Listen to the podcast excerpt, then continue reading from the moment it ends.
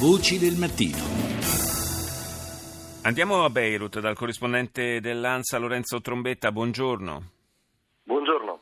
Oggi primo giorno, possiamo dire, di applicazione della, del cessate il fuoco in Siria, è entrato in vigore ieri alle 18, oggi è un po' il,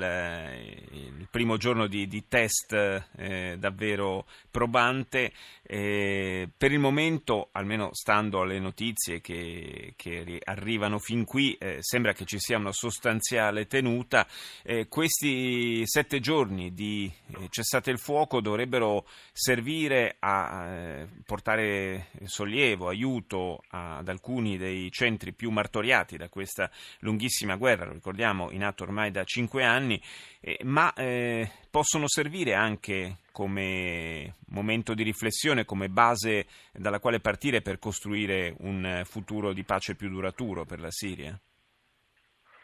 Ma senza dubbio se la tregua dovesse reggere e arrivare alla prima settimana, come è successo nelle ultime ore, questo sicuramente a livello locale, più che a livello internazionale, può creare degli spazi di riflessione, ma anche di,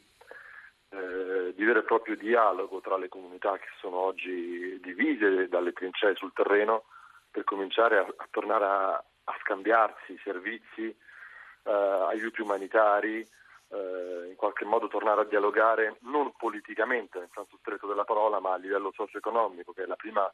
chiave per poi mm potersi intendere anche sul piano politico, ovvero chi comanda dove e, in che modo.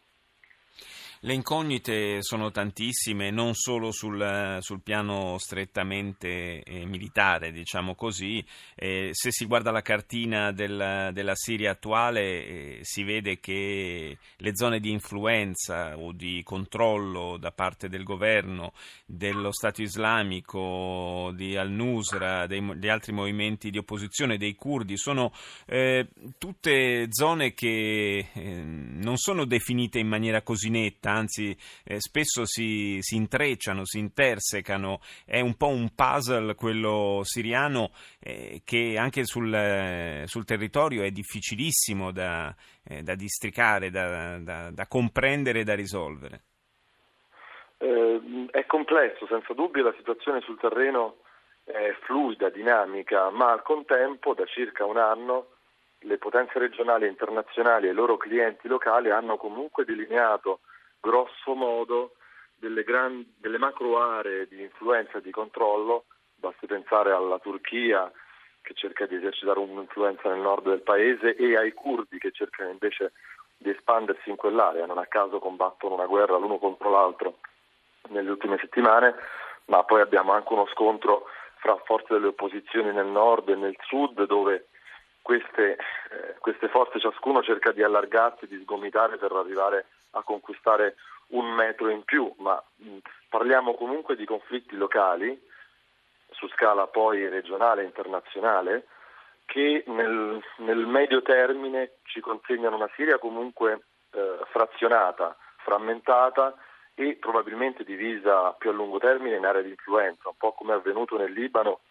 dopo la, la guerra del, di 15 anni, dal 75 al 90, oggi ancora viviamo in Libano formalmente unito, indipendente, sovrano, ma di fatto cantonizzato in aree di influenza, in zone di controllo anche da parte di milizie armate. Questo è un po' la Siria che si prospetta già da un anno, ma che si prospetta anche nel futuro, in un'eventuale pace anche, non possiamo immaginarci di tornare alla Siria come era nel 2011.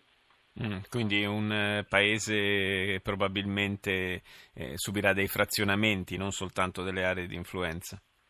Non formali, non ci saranno, mm. Ri, non si rimetteranno in discussione i confini internazionali, anche perché queste cose vanno fatte almeno in due, quando ci si separa devono essere tutti d'accordo, in questo caso nessuno dei paesi confinanti accetterebbe una ridiscussione dei confini